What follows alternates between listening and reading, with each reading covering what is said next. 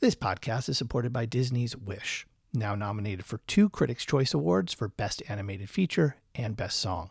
Gizmodo calls Disney's Wish an animation triumph that illuminates a century of magical animated history and is a bold testament to everyone who makes movie magic through an inspiring fairy tale that speaks to artistry being the true legacy. Disney's Wish for your consideration in all categories, including Best Animated Feature.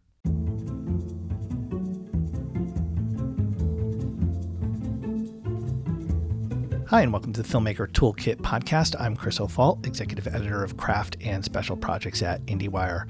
And today, my guest is the writer and director of Zone of Interest, Jonathan Glazer. Jonathan's someone who I've wanted to have on this podcast for a long time, but his last film, The Extraordinary Under the Skin, came out all the way back in 2014. And when you hear Jonathan break down his process of conceiving, researching, and making Zone of Interest, it's easy to understand why there was nine years between features. Zone of Interest centers on Auschwitz Commandant Rudolf Höss and his wife as they strive to build this, I guess, kind of idyllic family life next door to the concentration camp. And when we say next door to the concentration camp, there's literally a wall in their back garden, their beautiful back garden, and the concentration camp, this wall that separates it. And the choices Jonathan makes, such as deciding to keep the camera only on one side of the wall, and the process he established of how he was going to work on this film with cinematographer Łukasz Żal, production designer Christopher Oddy, sound designer Johnny Burn, and composer Mica Levi, is just extraordinary. I found this to be a really fascinating conversation on a film that I just think is exceptional. To me, it's the best film of the year, and I hope you enjoy. Wanted to start with this. There was a brilliant philosopher named Gillian Rose who wrote about Auschwitz. She imagined a film that could make us feel unsafe by showing how we're emotionally and politically closer to the perpetrator culture than we'd like to think. And that might leave us with, and this is a quote, the dry eyes of a deep grief. Dry eyes versus sentimental tears. And that's what I'm trying for. It's not cold, but it has to be forensic. I read that not only for a couple of reasons. One is it seems as if Miss Rose's work was a it was a, an entry point for you and a way of thinking about the film. But I, I, read that and it feels like some of these things so much informed a lot of your choices filmically subsequently. I'm wondering if you could talk a little bit. Well, it's, it's, interestingly enough, it's the it's it's the other way around. I uh, I came across uh, Gillian Rose's work, uh, that, or certainly those uh, Gillian and Jacqueline Rose. The, the um, I came across their work quite late on. Jacqueline Rose, I'd read previously. I'd read I'd read a couple of her books before. Um, phenomenal book uh, for anybody who might be interested, called Women in Dark Times, which is really something. And Gillian Rose, on the other hand, I came to much later, so I was well into um, the project, well, well into post production.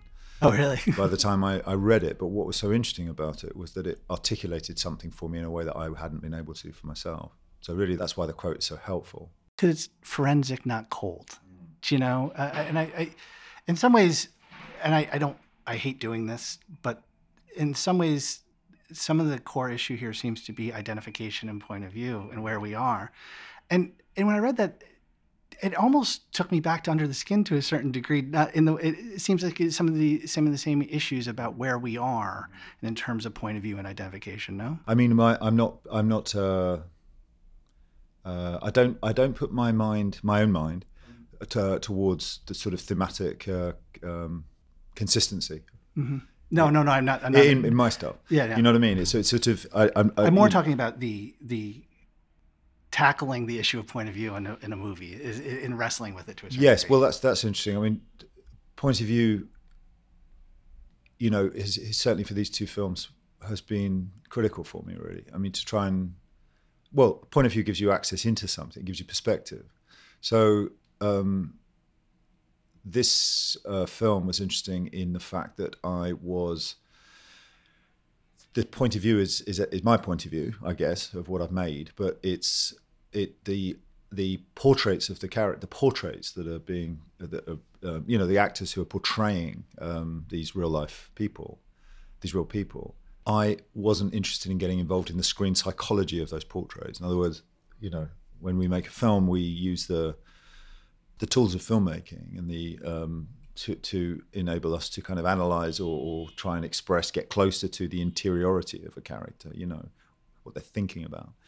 And obviously, we, we use all of those uh, um, methods to kind of amplify that.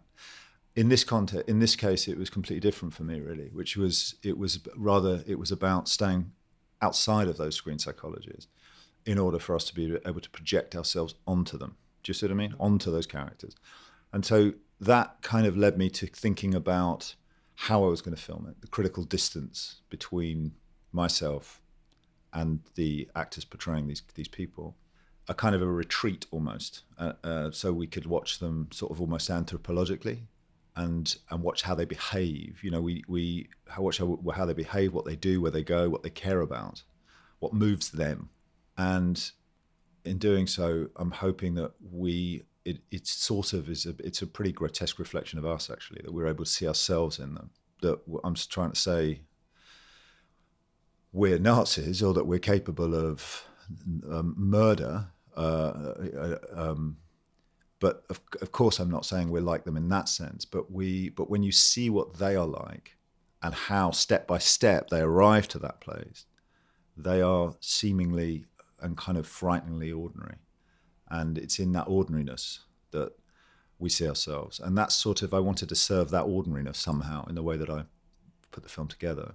Do you know what I mean? Even even that little I, I read that I guess it was um, some testimony from the um, their gardener, but even just that little plot point, yeah. right of of something that I think my mundane little existence I could imagine a family. You know, we got to move. You know, and it's like and and and that that feels like just about a, the right amount of you know mundane story that we can relate to, but not precisely. It's not. It's not. Um, I mean, it's all of us, isn't it? It's yeah.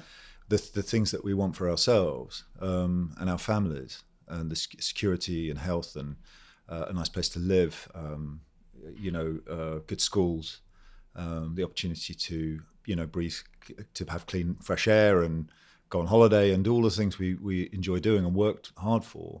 Is really not dissimilar from from the kind of those same bourgeois aspirations. You know, these were they didn't think clearly they didn't think they were doing anything that they shouldn't be doing, or if they did, they they, they disassociated from it. And the film is is is the the, uh, uh, the arena of the film is that is is to sort of show that disassociation. You know, sorry, I don't think I answered your question. No, you did, you did, you did. You know, I want to go to the next step here though in the process of shooting because I think everybody can understand what you were just talking about in terms of, of a certain forensic detachment. Mm-hmm. And there's certain choices here, the lenses and the center framing, and, and certainly you're a very talented filmmaker. You could do that single camera, you know, setup, setup. You went a step further, and I'm wondering if you would first off explain how you shot this film, um, which is a very unique kind of surveillance type way, and why that was important. Because, like I, like I said, I think filmically, I think a lot of people could understand why it was important to have that detachment, but this is an unusual approach and way to get there.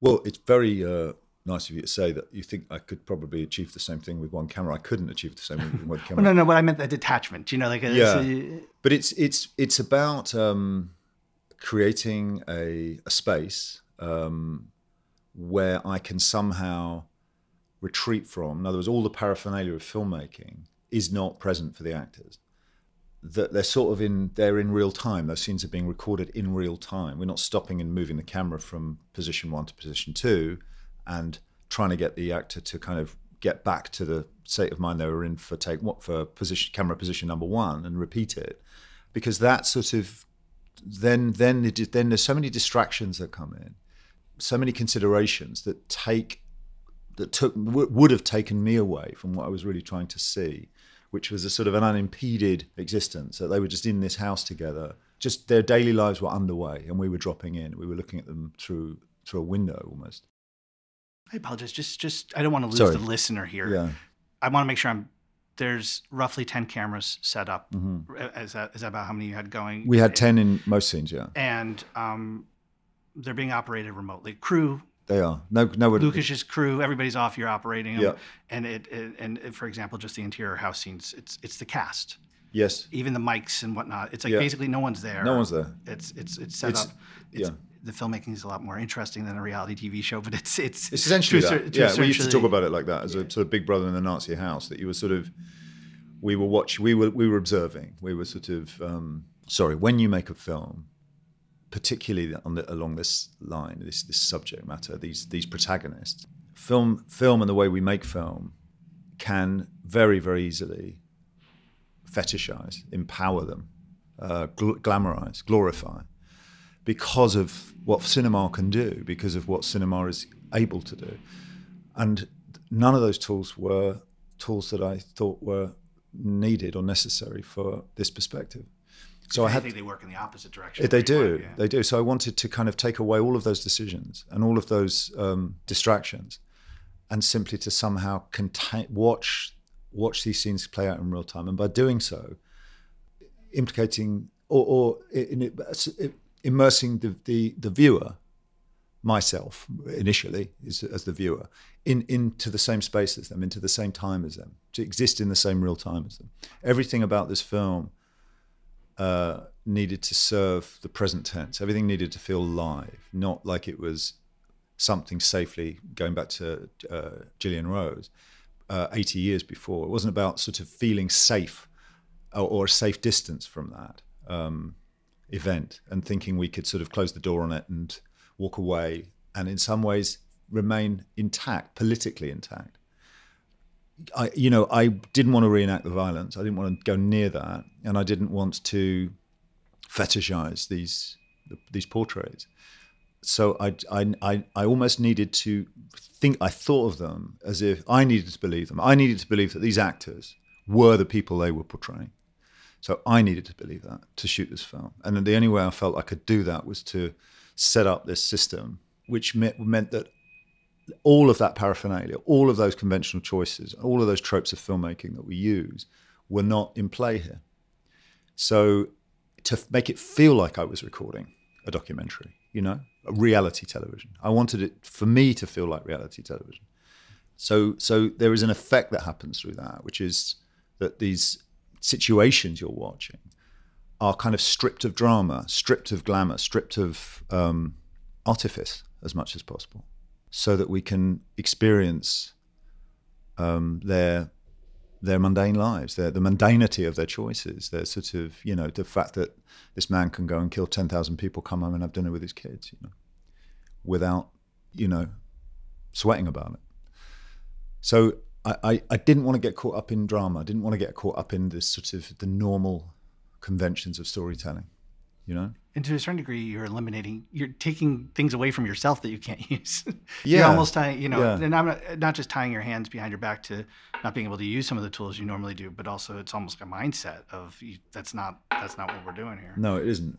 It could. It couldn't be for this subject. Not the way I, I, I felt like I, I could. If I could contribute anything, if I could find a corner of this subject that maybe hadn't been investigated, um, and then having read the Martin Amis novel, and sort of he really did kind of that was the first spark for me in the sense that even though the the film is a million miles from the from the novel, mm-hmm.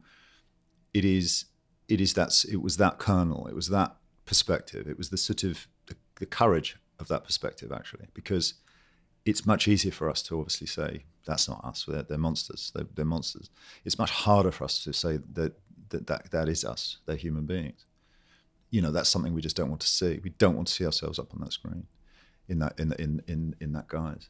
Is part of this possibly, and I don't want to make too much of it, but um, and it's very difficult with period filmmaking, is to feel present tense because you know it feels you know we're in award season. I've, I've seen a lot of I've seen a lot of period films. It's it's that time of year, and in and beautiful filmmaking, but just the artifice of recreating the Yeah. period and and that filmmaking does put um, there's an aesthetic to it, but also a I don't know, almost like a filter you're looking through.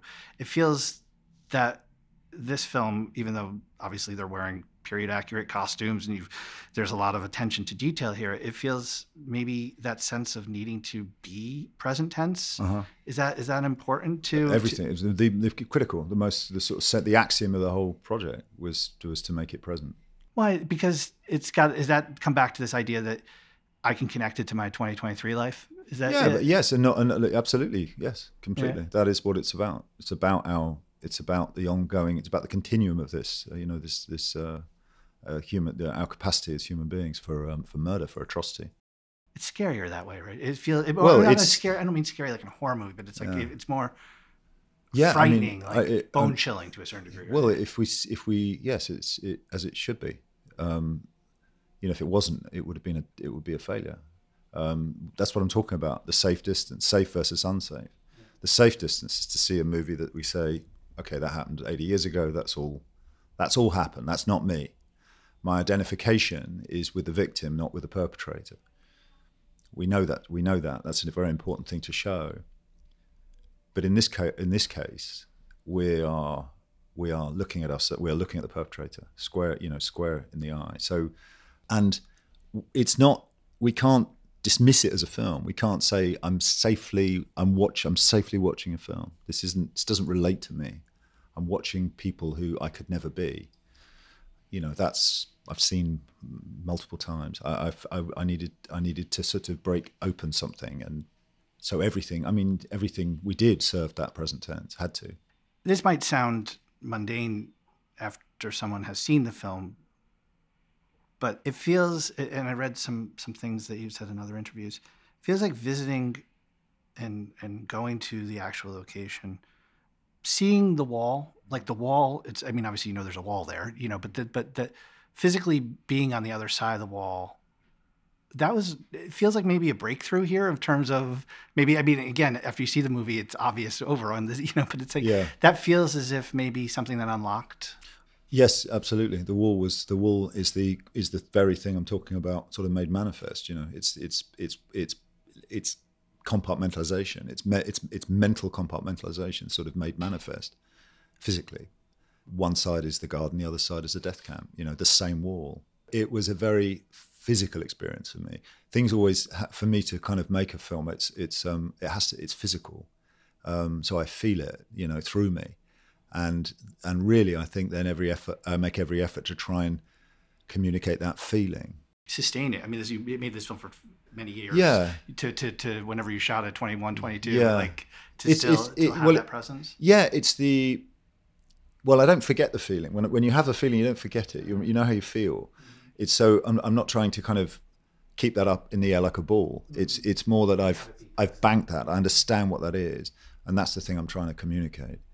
And and everything has to serve that feeling. It's um, you know, my my wife talks to me about my process in a way better than I can understand, but um, um, and she said to me that it is like I, it's like I'm chasing a feeling to put a feeling, that physical feeling, on on screen, and the images and the and the film itself is the is the sort of scaffolding that supports that feeling. But the feeling itself is actually it's an invisible thing. The communication is an invisible one.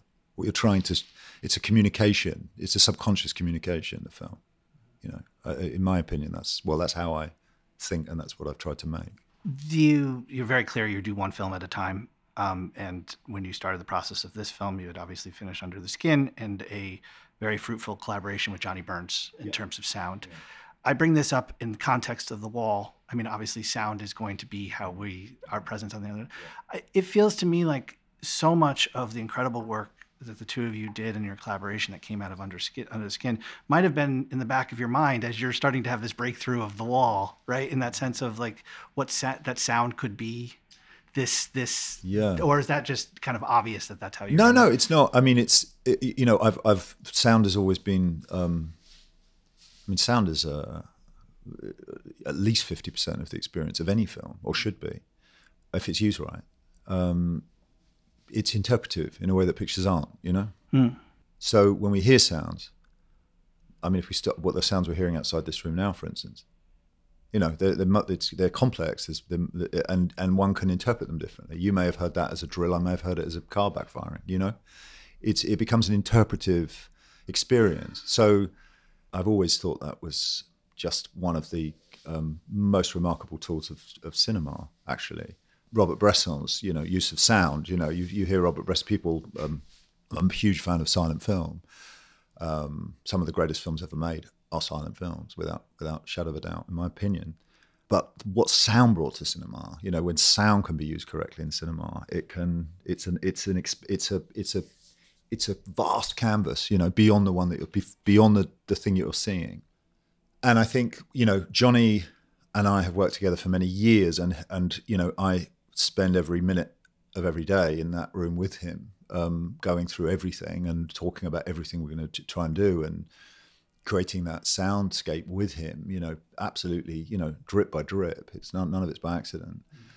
Because I'm so wedded to sound, I understand the power of sound. You know, and Johnny obviously does. So it's a sort of we. That's how we we hang out. We enjoy that together. You know, and and I think what we learned from Under the Skin was that I just simply couldn't accept sounds that were being done that were being manufactured afterwards in a way that you know to do it in an ADR booth or a, or a, you know somebody scrunching up a plastic bag for a sound or you know putting a hammer through a watermelon for a sound. You know I can't do that.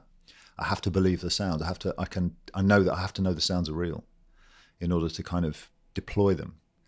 And so under the Skin was the first time I think that Johnny, because of that, had sort of gone out with his or sent you know with his team, and we had recorded sound street sounds, field recordings, street recordings, you know, um, candidly, and then and then I'm sure Johnny's talked talked to you about this, and then and then we we we categorize it all like you would with rushes bins. You do the same with sound bins, and we. Um, and we audition those sounds and we understand what those sounds are where they might fit so it's this this this this enormous undertaking where the sound is is as important as the as the picture edit and as which much time goes into sound, it correct? which is independent of sound you that, i think i understood this correctly in an interview i heard you cut picture without the sound, right? Which I know isn't uncommon, but the point uh, being without, is, is, that it wasn't going to inform it. Where it was without this. So you mean you mean you mean without the sounds of the cam? Yeah. Yes, yeah. in this context, in this absolutely, I did. Yeah, because I, I cut without music. Yeah. Um, music's a crutch, you know. It, mm. You don't want to bring it into the. For me, I don't want to bring it into this into the edit room uh, until I until I feel the cut works without it. To know then what it could be or what what what it might, how hard it how hard it needs to work, rather than it's just supporting something that um, to help it work. And um, so with with this uh, with this in this context, they weren't. It wasn't important for me to hear the sound while I was cutting the film with Paul, um, because I knew what the sounds were going to be. I knew what we were going to hear. I knew what I knew what we were going to hear. Of course, I mean. Johnny was gathering and recording and sending, you know, his great team of um, sound recordists were out in Berlin and all over the place at night under bridges, you know, um, in subways, you know, cap- capturing real sounds, real people in, drunk or, or uh, uh, screaming or shouting or whatever was going on. You know, he would capture all that stuff, so we could believe, we knew everything was real. So obviously, because these char- because these characters are so disassociated from what they're doing, mm. um, they don't hear those sounds anymore. They don't, and um, they hear them in the way that they're they're annoying. Mm. They're, they're, annoyed by them, probably. Like us right now yeah, New York. Yeah, they're annoyed yeah. by them. They're not. They don't. They'd rather it was nice and quiet out there than they'd rather hear birdsong. Um, so they, you know, if you live by a, a, a railway track, um, and uh, there's a train going past every hour during through the night, a goods train going past your window 20 yards away, and you you you move into that apartment. First night you can't sleep a wink. You know, a month in you don't even hear it anymore, and it's that it's that. So I think that when we cut the film, there was no need for the sound because I because they weren't hearing it. And then once you've cut the film, and then you start to, and then you start working on the sound in in in, in with incredible kind of uh, nuance, mm-hmm. you um, you begin to sort of see how sound. You can then choose the moments that they may have heard something. You know, there's lots of examples of that in the film, small examples. Um, so you can then calibrate how aware they are. Do you know what I mean? I do absolutely. The where it was going to sit in the mix, how presence it's you know because that idea that to disassociate, right? You know, um, that point at which it's present for the audience and an annoyance for for for them. Two questions off that: was that a constant examination of where it's going to sit and how loud and presence? Because I, I tell you, the first few times, you know, I even when rewatching the movie this week, I'm leaning in. You know, that's that is what I thought it was, right? You yes. Know, and then and then also that question of um, the constants of the sound. I imagine those weren't necessarily decisions. Those are things that you kind of discovered and found along the way. Well, there's absolutely, and the sound the sound has um, form. It's not random. It feels it feels like it should feel. I mean, you, know, obviously all the reading and all the research and uh, you know the knowledge of it. Like for instance, one small example, like um, you know, no more than eighty yards from that garden was uh, Block Eleven, which was and Block Eleven was called the execution uh, block, and Block Eleven was where prisoners were taken because they were on some sort of criminal charge. I mean, you know, a kangaroo court, obviously, um, and they would be tried, you know, and then they would be shot, or they'd be tortured and shot, or whatever um, was being done to people in in those uh, in those places. But they had um, there was an average of sixty to eighty uh, gunshots, you know, um, uh, firing squad uh, executions a day, no more than eighty meters from the garden. So Johnny and I then think, just in that context, like, okay, do we need to hear eighty? Do we need to hear those eighty shots in a day? You know. Um, should they be peppered through each day? For I'm just giving you one layer, and of course, if you do that, you're just suddenly the gunshots are. What I'm trying to say is, it was perpetual atrocity, perpetual horror, and so the sound had to reflect that, but not to the point that it sort of you just became tired. You can't numb the audience. You can't No, numb the audience. you can't numb the audience. You can't numb the audience the way that they've become numb. Precisely. So, so I mean, there's an aspect of that, and that's the line we're on. Of exactly like at what point do we sort of tune that out as an audience? It's a fascinating uh, place to find oneself with the form of the sound. Um, but you know, we had it was very carefully sculpted. Everything about everything you hear. I mean, if you close your eyes, you'll hear that mm. film. Yeah. If you close your eyes, rather, It's almost a whole nother. There's almost another movie going on inside. There's almost like a, a It, it totally. It's we. It's always. You know, I've always.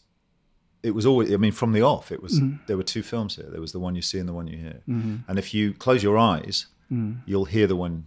You'll see the one you hear. Do you know what I mean? I do. Um, and so it's a sort of. It, it's relying. It's reliant on the knowledge that people bring to the film, which is they know, they've heard what happened at Auschwitz. They've heard what happened at, you know, these death camps.